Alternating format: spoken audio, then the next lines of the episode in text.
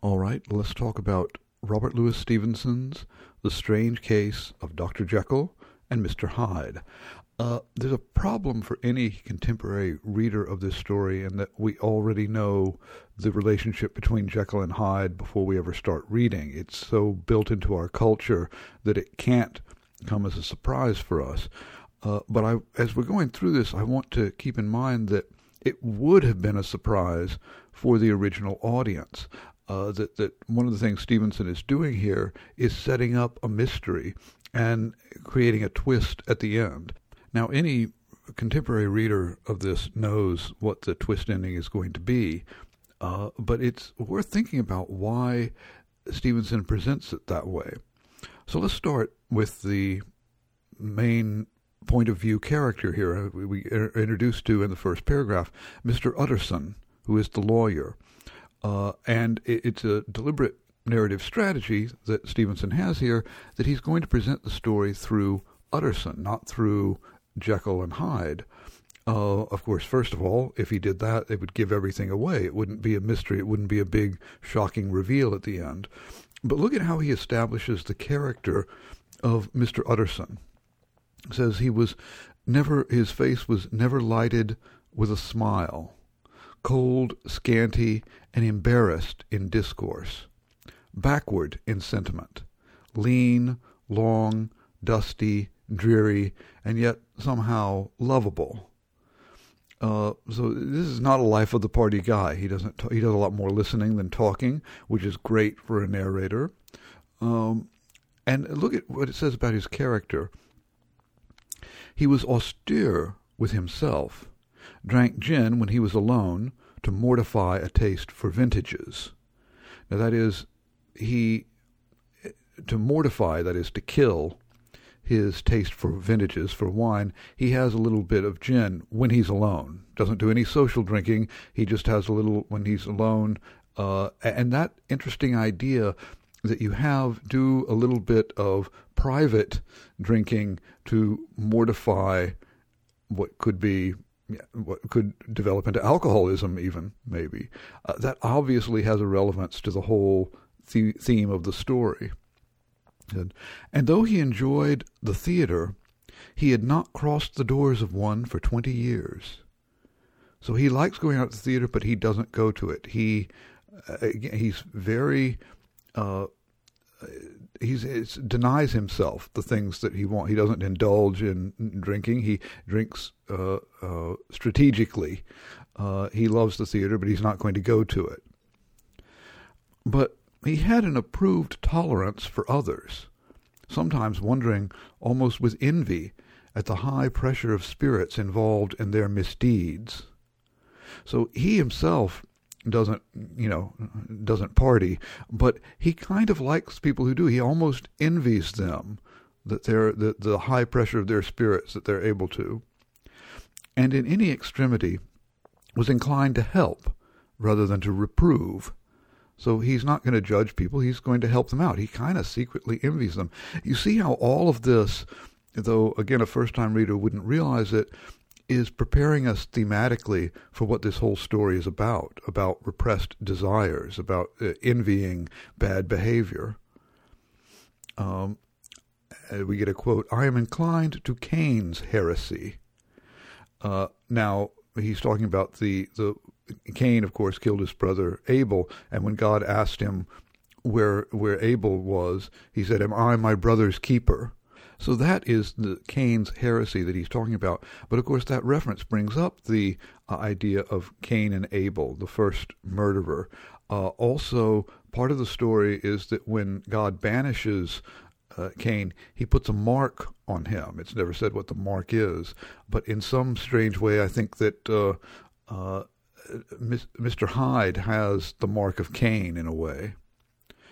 Um, he's uh, again to the quote i let my brother go to the devil in his own way. In this character he was frequently his uh, fortune to be the last reputable acquaintance and the last good influence in the lives of downgoing men. So here's a guy again he's uh, he's not uh, doesn't walk on the wild side himself, but he's very tolerant of his friends who do, and he sticks by them even when they do. He said, "Look, you know, you, I, I'm not responsible for you. You do whatever you want to." Um, so that is our narrator, Utterson. The well, again, not narrator. This is all third person limited point of view. That is, it's told in third person, but it's more or less limited to the perspective of Utterson, though he gets kind of a witness testimony from a number of different sources. And the first uh, piece of information he gets is from his friend Richard Enfield. Um, so they have these regular Sunday walks, and they're walking through uh, this busy quarter of London, and he uh, Enfield points out a a door. Now this is uh, you have to get the the layout of the house here. It's at a corner, and on one side there's a, a, a door that goes in. This is the one that uh, uh, Enfield has seen Mr. Hyde go into with a key, and around the corner is Dr. Jekyll's house. Now, it's not obviously connected. There are kind of houses in between it, uh, but it kind of, of if you go you go in the side door, you can go around and get to the other side of the the, the building. It's a, a, kind of a convoluted uh, image that you have to get, but it's very thematically appropriate. That there is a, a there's a, a a side entrance to Jekyll's house that isn't obviously his. That's where Hyde lives. It, it kind of fits in with the double identity uh, that he is that he has. So we get this story. Now, Mr. Enfield, um, this is the bottom of 1678. I was coming home from some place at the end of the world about three o'clock. Um, okay, now automatically, what does this tell us? Um, if you're coming back from some place at three o'clock in the morning, um, you, you, probably, you know, it, it's probably something illicit. Now, he never says anything. He never says what it was or where he was uh, but what he was doing. But uh, again, it suggests, as so many little details in this story do, that there's this kind of seedy underworld to London that people engage in but never acknowledge. Uh, and he was Enfield was a part of that. And he sees at this at this very corner um, two people uh, walking towards each other. A girl, maybe eight or ten, was running, and then we, he sees a little man who was stumping along eastward, um, and they ran. They run into each other, uh, which happens a lot. But then, the, what happens after is what ca- catches his attention. The horrible part of the thing, for the man tramped, trampled calmly over the child's body and left her screaming on the ground. It sounds nothing to hear, but it was hellish to see it wasn't like a man. It was like some damned juggernaut. I gave a, a view halloa, took my uh, heels, collared my gentleman, and brought him back to where there was uh, already quite a group of, about the screaming child. He was perfectly cool and made no resistance, but gave me one look so ugly that it brought out the sweat on me, like running. So, the first thing that we see, and we find out, of course, this is Mr. Hyde, first thing that he does is just literally trample this little girl that he runs into. Um, and we see his kind of his complete indifference to it. He's very cool about it. He's not worried. It, it, it doesn't matter. Other people don't matter to them. Uh, and the fact that she was screaming, he has no empathy. Uh, the fact that she was screaming that it hurt her doesn't doesn't care. Um, he just goes on his way no matter what gets in his way. And the the doctor who comes, as he calls him, the Sawbones, he says also had this uh, uh, this loathing. Everybody who sees Hyde has this, uh, uh, says this, as he says, a loathing to the gentleman at first sight. And he said he could see in the eyes. I saw that the Sawbones uh, turned sick and white with the desire to kill him, not just dislike him, but wanting to kill him. Um, so had the child's family, which was only natural. But the doctor's case was what struck me. He was the usual cut of uh, dry, and cut and dry apothecary of no particular age and color, with a strong Edinburgh accent and about as emotional as a bagpipe. Well, sir, so here, this kind of very bland, unemotional doctor, you can see, you know, bloodlust in his eyes. He wants to kill this guy. Well, sir, he was like the rest of us. Every time he looked at my prisoner, I saw, uh, I saw the sawbones uh, uh, turn sick and white with a desire to kill him. Um, it says, I knew what was in his mind just as he knew what was in mine. And killing, being out of the question, we did the next best. We told the man we could and would make such a scandal out of this as should make his name stink from one end of London to the other. If he had any friends or any credit, we undertook that he should lose them. And all the time, as we were pitching it in red hot, pitching it in red hot, we were keeping the women off him as best we could, for they were as wild as harpies. Um, so look at what you know. They really they would like to kill him for this, but what they do instead is threaten his reputation. Again, this is very crucial to understanding the whole story. Uh, that this is all. This is, as he says, the next best thing to killing him would be to ruin his reputation. And you have to understand the, the, the structure of Victorian England at this time. There were very rigid codes of public morality. Uh, you know, you, you could be any any whiff of scandal could ruin somebody's reputation. Um, you, you, remember in the in uh, uh, Pride and Prejudice uh, the the idea that the Lydia has eloped, uh, going off with a man she's not married with, uh, would have been a scandal that would have ruined the family. Uh, same kind of thing here. if this got out and was public knowledge, it would be terrible. So notice that what the what what Hyde says is, well, name your figure. Um, well, okay, I'll pay this off. He doesn't, you know, he, uh, he he's going to buy off his reputation, and they ask for a hundred pounds, and that's when he goes into this door. Uh, he, you know, uses a key, comes out, and he's got a check. Uh, he's got some of the money. He's got ten pounds, but the rest of the money uh, from a, in, a, in a check. And Enfield won't even tell who signed it.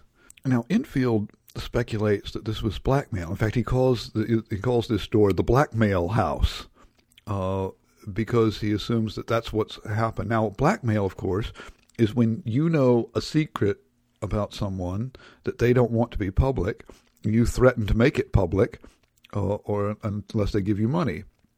Well, essentially, they have just blackmailed Hyde, so it's kind of natural he would he would get to that conclusion.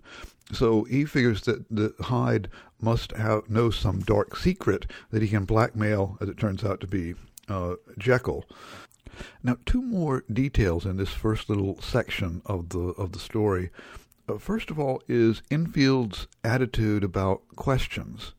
He he didn't make any any uh, inquiries about this. He says you start a question, and it's like starting a stone. This is page sixteen eighty.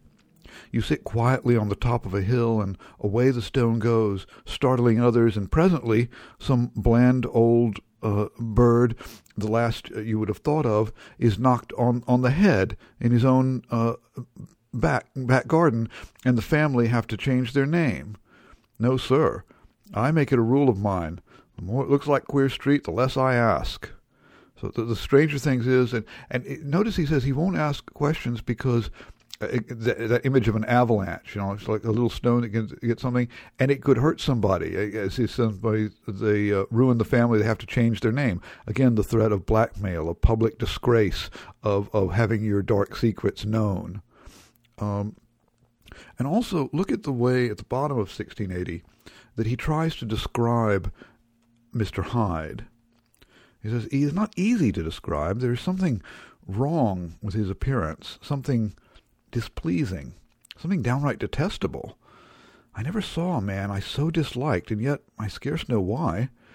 He must be deformed somewhere. He gives a strong feeling of deformity, although I could, couldn't specify the point. He's an extraordinary looking man, and yet I really can name nothing out of the way. No, sir, I can make no hand of it. I can't describe him. And it's not a want of memory, for I declare I can see him this moment. So there's something weird uh, about him. Again, something wrong. He's he seems like he's deformed, but you can't see any physical deformity. Of course, as we will find out, he's got a a, a deformity of, of the soul or the character, and he strikes everybody in this way. Now, Utterson uh, realizes more from this story than Enfield uh, does because Utterson is Dr. Jekyll's lawyer, and he has Dr. Jekyll's will in the next section, searching for Mr. Hyde. Uh, we get the, the idea of this will where Jekyll has left all of his estate to, quote, his friend and benefactor, Edward Hyde. Uh, and also in the case of his disappearance or unexplained absence for any period exceeding three calendar months. So if he if Jekyll disappears, not necessarily dies, but just disappears for three months, Hyde also inherits. Uh, now this fits perfectly with the idea of blackmail, right? If if Hyde has got something on Jekyll, he's written into his will. Uh, he's he's kind of in control. Now uh, Utterson goes to Dr. Lanyon, who uh, he and uh, that is Utterson, Lanyon, and Jekyll seem to be old friends. Um, it says, You and I must be the two oldest friends that Henry Jekyll has. Um, and Lanyon says that he hasn't been in contact with Jekyll for quite a while. It says in the middle of 1682 Henry Jekyll became too fanciful for me. He began to go wrong, wrong in mind, and though of course I continued to take an interest in him for old sake's sake, as they say, I see and have seen devilish little of the man. Um, so he's gone wrong, wrong in the mind. He's uh, has these, um, uh, and and Utterson sees, oh well, he's got some kind of uh, difference in science. They're both doctors. They're both men of science. There's some kind of, of weird theory that Jekyll had that Lanyon didn't like, and it's nothing more than that. Um, turns out Lanyon has never heard of Hyde. So Utterson is this kind of intrigues. Again, this is the mystery part of the story. He's trying to figure out who this Hyde is and what he's got on Dr. Jekyll. And he says in on page 1683, if he be Mr. Hyde, he had thought, I shall be Mr. Seek. Uh, and again, we get the wonderful um, uh, symbolism of the name Hyde, uh, conceal, uh, you know, that's that's what he is. But of course, hide also means the skin or the exterior, uh, something that is, is outwardly visible uh, that hides an interior. And so Utterson stakes out the the house. He stakes out that door that he knows is to the laboratory uh, behind the, the main house of Dr. Jekyll uh, he wants to see if he can uh, find him, and he, he does eventually. Uh, the bottom of 1683, he, he had an odd, light footstep drawing near. And, uh, you know, he's a small man, plainly dressed, um, and and Utterson approaches him, calls him by name, um, and uh, specifically asks, "Let me see your face." He wants to get a good look at him, and um, uh, Hyde keeps asking, "Well, how do you know me?" Um, and he says, uh, and and when Utterson suggests that uh, Dr. Jekyll told him about him, he said, "Well, you're a liar." He says, "Well, that's not very proper thing to say," and he, so he just laughs and, and leaves him. And again, Utterson has trouble describing him. The bottom of 1684, Mr. Hyde was pale and dwarfish. He gave an impression of deformity without any nameable malformation. He had a displeasing smile, he had borne himself to the lawyer with a sort of murderous mixture of timidity and boldness, and he spoke with a husky, whispering, and somewhat broken voice. All these were points against him, but not all of these together could explain the hitherto unknown disgust, loathing, and fear with which Mr. Utterson regarded him. And he says at the top of 1685, the man seems hardly human, something troglodytic, shall we say. Or can it be the old story of Dr. Fell? That's a, that's a nursery rhyme. I do not like thee, Dr. Fell, the reason why I cannot tell. Um, he says, or is it the mere radiance of a foul soul that thus transpires through and transfigures its clay continent? the last, I think. As he says, Satan's signature upon a face. Um, again, there's there's a mark on him. It's almost like the, the mark of Cain. So Utterson goes round the corner, and uh, we meet another important character, the the butler, Jekyll's butler, Poole. Um, and he gets some information from him. Turns out yes, that Hyde kind of has the run of the place, but though, as he says, he never dines here. Uh, he mostly comes and goes by the laboratory. And the bottom of 1685, uh, Utterson is thinking, Poor Harry Jekyll, he thought. My mind misgives me he is in deep waters.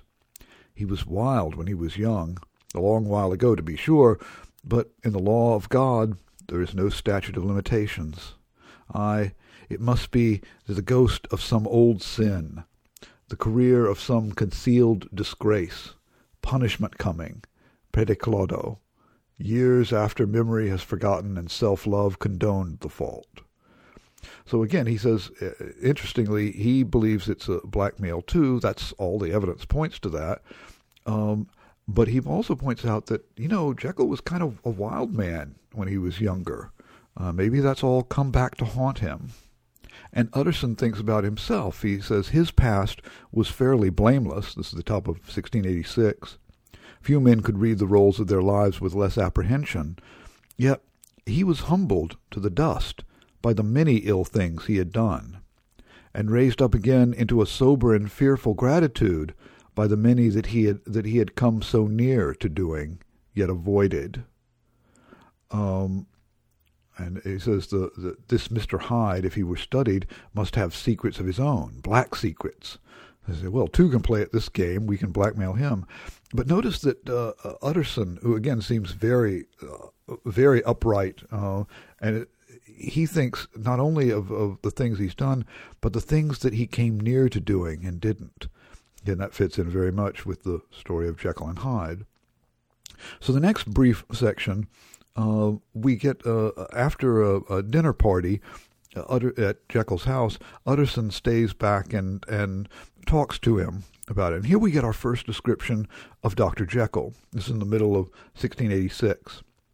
Um, he was a large, well-made, smooth-faced man of fifty with something of a slyish cast, perhaps, but every mark of capacity and kindness.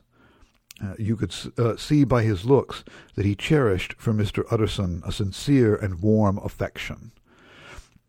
Now, it's significant that Hyde is a big, well-made man, right? Uh, he's, he's, he's uh, suggestion is he's heavy set. He's 50 years old. Hyde is small, almost dwarfish, and he's young. They they mentioned several times at the top of 1687 that I've been learning something of young Hyde. Um, that uh, the idea often, and you know we'll talk more about this next time, but often people think of Jekyll and Hyde as Jekyll is the good part and Hyde is the bad part. They're kind of the yin and yang. That's not what the story suggests. The story suggests that Jekyll is a he's a normal guy. He has good and bad in him. But Hyde is the distillation of the bad part. That's why he's a smaller part of Jekyll. That's why he's smaller. Um, he, uh, well, uh, Jekyll is a, a, big man. Hyde is a small dwarvish one. So Utterson has brought up the topic of Hyde and gets some interesting responses from Jekyll. Uh, as he says, my position is a very strange, a very strange one. It is one of those affairs that cannot be mended by talking.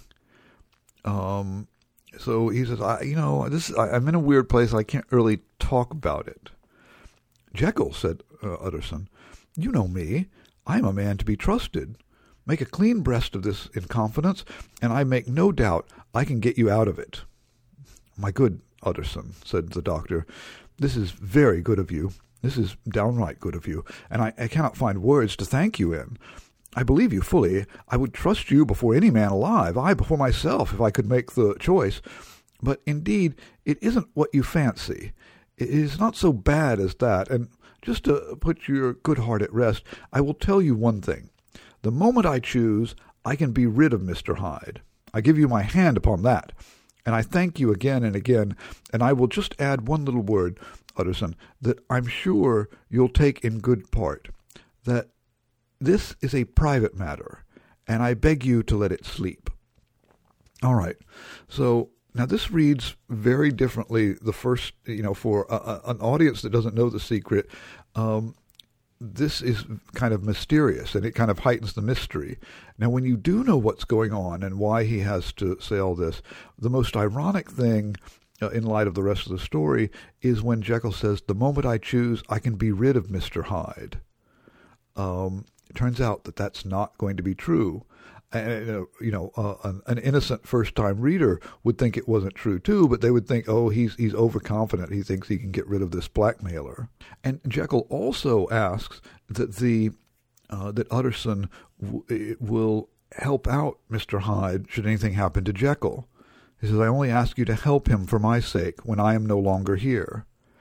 Now, that's interesting. So Jekyll seems to both believe that he can get rid of Hyde and also to believe that there's a possibility that Hyde will get rid of him, that he will go away and it will be just Mr. Hyde. Uh, so both of those ideas are in his, his mind. And again, when you uh, when you read it, knowing what the relationship between Jekyll and Hyde is, uh, all of this becomes very interesting. This kind of conflicted, even here, relationship that Jekyll has with Hyde. Now, the next section, we get the, the Carew murder case. This is a year later. Uh, and we get the testimony of a maidservant who is a witness to a murder. Uh, we see Hyde murders a man, uh, and it is it is Carew. Uh, he says, uh, top of 1688, an aged and beautiful gentleman with white hair, uh, drawing along the lane and advancing to meet him another very small gentleman. Now notice that this is echoing the Enfield's story about uh, Hyde literally running into a young girl. Uh, so here are the two coming to meet. Um, notice that Hyde's victims are so sympathetic. A young girl, a 10 year old girl, uh, uh, a kindly old man. Uh, you know, uh, Stevenson's really laying it on thick. He's uh, having Hyde victimize very sympathetic people. And look at how the murder is described in the middle of 1688. And then, all of a sudden, he broke out in a great flame of anger, stamping with his foot, brandishing the cane, and carrying on, as the maid described it, like a madman. The old gentleman took a step back, with the air of one very much surprised and a trifle hurt. And at that, Mr. Hyde broke out of all bounds and clubbed him to the earth, and next moment, with ape like fury, he was trampling his victim under foot and hailing down a storm of blows which under the bones which, uh, with under which the bones were audibly shattered and the body jumped upon the roadway. As the horror of the sights at the horror of these sights and sounds, the maid fainted. Very Victorian, you know, the maid faints. Um, here we get this is notice it's an escalation. Before he uh, hurt somebody, but it was almost it was almost indifferent. He just trampled over them and didn't care. Now he's actively attacking someone. Uh, Hyde's uh, uh, cruelty comes out here. His ferocity. Uh, it's not just that he's indifferent to people and hurts them. He's actively uh, hurting them. Now it turns out that the, uh, the, the dead man had a letter addressed to Utterson in his pocket that he was going to mail. Apparently, uh, so Sir uh, Sir um, Danvers Carew um, was a it turns out was a member of Parliament and all this, and so the police contact Utterson, and he knows about. Um, uh, Hyde knows where he lives, and so he takes them there. But it turns out that nobody's there. Uh, his the, the, landlady, you know, asks what has he done. She expects something bad of him. Nobody seems to like him, but the the the place has been ransacked, and uh, there's no sign of Hyde. Uh, as they say at the the uh, page 1690, his family could nowhere be traced. He had never been photographed. so they can't really track him down. He's he's completely vanished. Now, in the next section, Utterson goes to Jekyll to ask him about what's going on, and you know, hopefully find out where Hyde is. 1691. He says, Carew was my client, but so are you, and I want to know what I am doing. You have not been mad enough to hide this fellow. Utterson, I swear to God, cried the doctor, I swear to God, I will never set eyes on him again. I bind my honor to you that I am done with him in this world. It is at an end, and indeed he does not want my help. You do not know him as I do. He is safe. He is quite safe. Mark my words. He will never be heard, uh, be never more be heard of. The lawyer listened gloomily. He did not like his friend's feverish manner. You seem pretty sure of him, said he, and for your sake I hope you may be right. If I came to a, if it came to a trial, your name might appear. I am quite sure of him, replied Jekyll. I have grounds for certainty that I cannot share with anyone, but there is one thing on which you may advise me.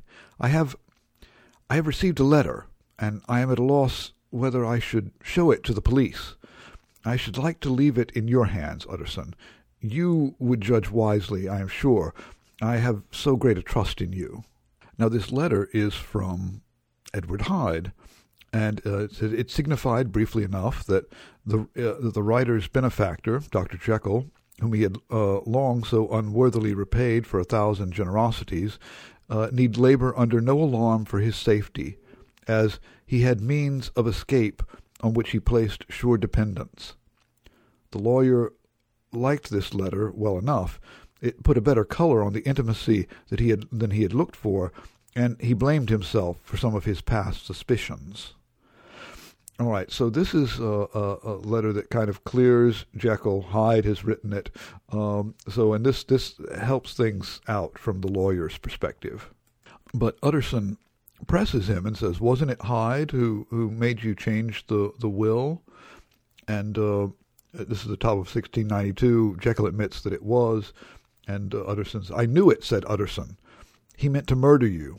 You have had a, a, a fine escape. I have had what is far more to the purpose, returned the doctor solemnly. I have had a lesson. Oh God, Utterson, what a lesson I have had. And he covered his face for a moment with his hands. Uh, so he's kind of learned his lesson. Again, this is all very opaque.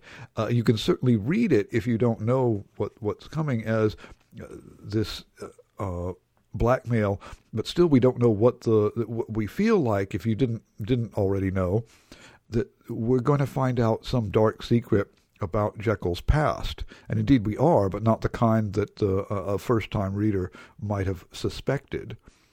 Uh, now it turns out that Utterson takes this letter back to the office with him and to his his uh, head clerk, Mr. Guest, who is an expert on handwriting, and has him evaluate it. Um, and it turns out the, the handwriting is remarkably like Dr. Jekyll's handwriting. It says uh, 1693. Uh, there's a rather singular resemblance. The two hands are in many points identical, only differently sloped. Rather quaint, said Utterson. It is, as you say, rather quaint, returned the guest. I wouldn't speak of this note, you know, said the master. No, sir, said the clerk. I understand. Now, a couple of things here. First of all, uh, the the idea that their handwriting is the same, kind of there's a different slope or slant. Uh, again, that uh, uh Hyde is uh, one slant, one bent of of uh, Jekyll's character, and also uh, that exchange after this that um, very discreetly uh, Utterson is telling his clerk not to mention this. Though they both realize what it means, they, it means uh, they think that Jekyll wrote this letter and is passing it off as Mr. Hyde's. Um, the, and, uh, but he can't believe. He says, "Why would Henry Jekyll forge for a murderer?" So the the mystery deepens. Now, in the next section, uh, the remarkable incident of Dr. Lanyon, uh, we find out how Jekyll's life changes after this murder. first of all, we, we learn more a little more about Mr. Hyde. Mr. Hyde had disappeared out of the ken of the police as though he had never existed. Much of his past was unearthed, indeed, and all disreputable. Tales came out of the man's cruelty, at once so callous and violent, of his vile life and his strange associates, of the hatred that seemed to have surrounded his career, but of his present whereabouts, not a whisper. Now, Stevenson is, I think, very deliberately vague about the uh, the, the, bad things that Mr. Hyde does. Uh, we see he's he, we've seen that he's cruel, uh, almost sadistic, uh, callous and violent. Uh, uh, callous, uncaring, like you know, walking over a little girl. Violent, like clubbing a man to death. but he mentions his his vile life and strange associations. well, what did he do that was so vile? What were those strange associations? Um, again, I think Stevenson wants it to be a little bit unclear. Uh, and in some ways, it's more powerful because it's unclear. It's like the scene in the horror movie when you hear the monster scraping behind the door, that's often much scarier than when the door opens and it's just some kind of crappy CGI monster. Uh, uh, your imagination can make it make it worse than the than actually seeing something.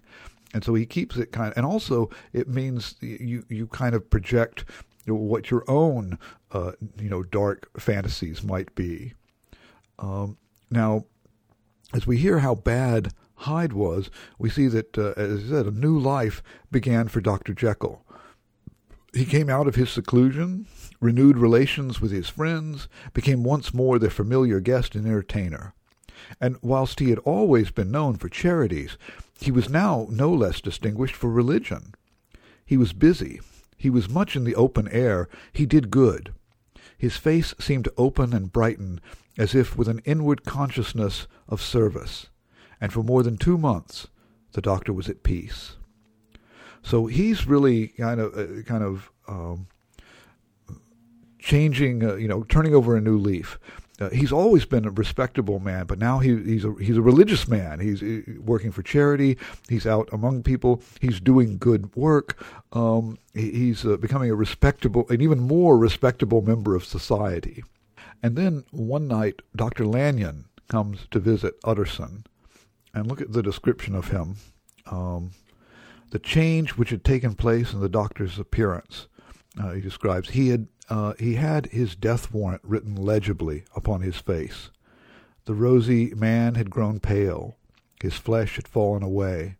He was visibly balder and older. And yet it was not so much these tokens of a swift physical decay that arrested the lawyer's notice as he as the look in the eye and quality of manner that seemed to testify to some deep-seated terror of the mind. Um, and you know, he says, "I have had a shock, um, and I shall never recover. It is a question of weeks." Well, life has been pleasant. Uh, he's literally, you know, kind of on his on his last legs here. And uh, he says, Jekyll is ill too, uh, observed Utterson. Have you seen him? So after all this period, you know, this couple of months where uh, Jekyll was out and about and you know doing good works, he's become a recluse. Uh, Utterson can't get admitted into his house. Um, and Dr. Lanyon said, I wish to see or hear no more of Dr. Jekyll, he said in a loud, unsteady voice. I am quite done with that person, and I beg that you will spare me any allusion to one of uh, whom I regard as dead. Tut, tut, said Mr. Utterson. And then, after a considerable pause, Can't I do anything? he inquired. We are uh, three very old friends, Dr. Lanyon. We should not live to uh, we should not live to make others. Nothing can be done, returned Lanyon. Ask himself.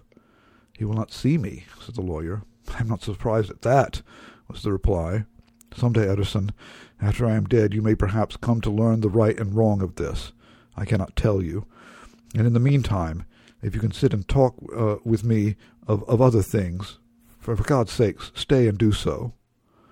Um, so, again, this is all very mysterious. What has happened? What has what shock has he had? Why is he completely disowning uh, uh, Dr. Jekyll. And Utterson gets a letter from Jekyll. He says that, you know, we must never meet. I mean from henceforth to lead a life of extreme seclusion. Uh, so he's saying, you know, I'm, I'm never going to see you again. Uh, then, oh, you know, a few weeks after, Dr. Lanyon dies, and Utterson gets a letter uh, that he is supposed to uh, read only in the uh, not to be opened until the death or disappearance of Dr. Henry Jekyll. And Utterson is struck by the notion of not just death but disappearance. That's the same thing that was said in the will. Now, in the next uh, little section, uh, we kind of come back to the beginning. That is, it's a Sunday walk with uh, Utterson and Enfield, and they're walking past the, the, the door that's the, the entry to uh, Jekyll's laboratory. Uh, and now Enfield realizes that. He didn't realize it at the time, but he has come to. And they decide to go around and, and see the, the, the courtyard of the to look at the window, see if anybody is there. And they see Dr. Jekyll at the window, and he kind of uh, talking to them, and uh, they invite him down. You know, come get your hat and take a quick turn with us. He says, I, I dare not. Um, he says, but indeed, Utterson, I am very glad to see you. This is really a great pleasure. I would ask you and Mr. Enfield up, but the place is really not fit. Why then, said the lawyer good naturedly, the best thing we can do is to just stay down here and speak with you from where you where where we are. That is just what I was about to venture to propose, returned the doctor with a smile, but the words were hardly uttered before the smile was struck out of his face and succeeded by an expression of such abject terror and despair as froze the very blood of the two gentlemen below. They saw it but for a glimpse, for the window was instantly thrust down. But the glimpse had been sufficient, and they turned and left the court without a word. Um, so he, something, again, this kind of mysterious something, expression of terror and despair, and he leaves them. He won't talk. This is the, this is the last time that uh, Utterson will see uh, Dr. Jekyll alive. All right. Um, I think I'm going to end it there.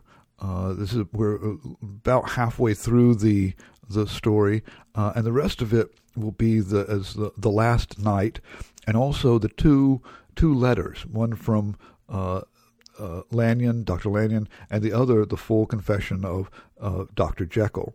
Um, one thing I want you to think about is again, what is it that Hyde allows Jekyll to do?